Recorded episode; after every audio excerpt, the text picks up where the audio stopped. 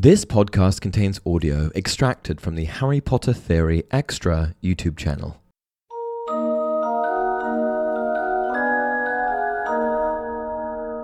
Hey everyone, welcome to another installment of Harry Potter Theory. Today, we're going to be discussing the Leaky Cauldron, a famous wizarding pub and inn that serves as a gateway between the Muggle and magical worlds. More specifically, we're going to be discussing whether or not Muggles can enter this magical pub, as there seems to be conflicting information floating around. Now, provided that the famous wizarding pub is a gateway between both worlds, it should go without saying that it has two entrances one in Diagon Alley and another on the Muggle Street of Charing Cross Road in London's West End. However, it's also worth noting that the Leaky Cauldron, built in the early 1500s, existed long before Charing Cross Road had ever even been conceived, existing far in advance of the Muggle Street. In fact, the Leaky Cauldron was created two centuries before the imposition of the International Statute of Secrecy, which meant that it had always been visible to Muggle eyes. While the pub was, from the first, a place for witches and wizards to congregate, whether Londoners or out of towners up for the day to shop for the latest magical ingredients or devices, Muggles were not turned away or made to feel unwelcome, even though some of the conversations, not to mention pets, caused many an unwary drinker to leave without finishing his mead. It's now hard to imagine that a fully fledged wizarding pub hub could be allowed to exist with direct access from a muggle street. But those were different times. It's even harder to imagine if we consider that the persecution of witches, wizards, was widespread in Britain only a few centuries earlier. But in the present day, what's the deal with the leaky cauldron? If it exists on a muggle street, how could it not be accessible? The people hurrying by didn't glance at it.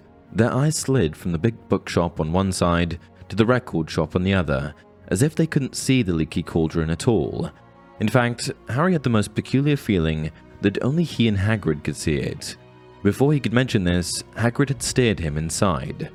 What this tells me is that the leaky cauldron, just like Hogwarts, has been magically concealed to look uninviting to muggles. When Wizarding Society decided that Hogwarts needed to be hidden, a complex range of concealment charms were put in place that made Hogwarts appear as ruins, along with signs telling them to keep out. The leaky cauldron must have shown something similar, perhaps a closed down pub.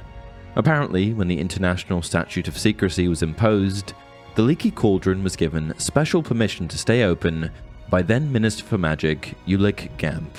When the Statute of Secrecy was imposed, the Leaky Cauldron, great British wizarding institution that it had become, was granted special dispensation to continue its existence as a safe haven and refuge for wizard kind in the capital. Though insistent on many powerful spells of concealment and good behavior from all those who used it, the Minister for Magic, Ulick Gamp, was sympathetic to the need of wizards to let off steam under the difficult new conditions. But still, all of this was before the existence of Charing Cross Road. With the new road proposed, even more problems arose for the Leaky Cauldron, even threatening its very existence. The Leaky Cauldron faced one of its most difficult challenges in the late 19th century, with the creation of Charing Cross Road, which ought to have flattened it completely. The Minister for Magic of the day, the tediously long winded Faris Spavin, gave a melancholy speech in the Wizengamot explaining why the leaky cauldron could not, this time, be saved. When Spavin sat down seven hours later, having finished his speech, he was presented with a note from his secretary explaining that the wizarding community had rallied, performing a mass of memory charms. Some say to this day that the Imperius Curse was used on several Muggle town planners, though this has never been proven, and that the leaky cauldron had been accommodated in the revised plans for the new road. Certainly, the Muggle architects involved never did understand why they had left a gap in their plans for buildings, nor why that gap was not visible to the naked eye. And there you have it a bit of history on the leaky cauldron and the International Statute of Secrecy. What video next? Leave a comment down below. Until next time, remember, it does not do to dwell on dreams and forget to live.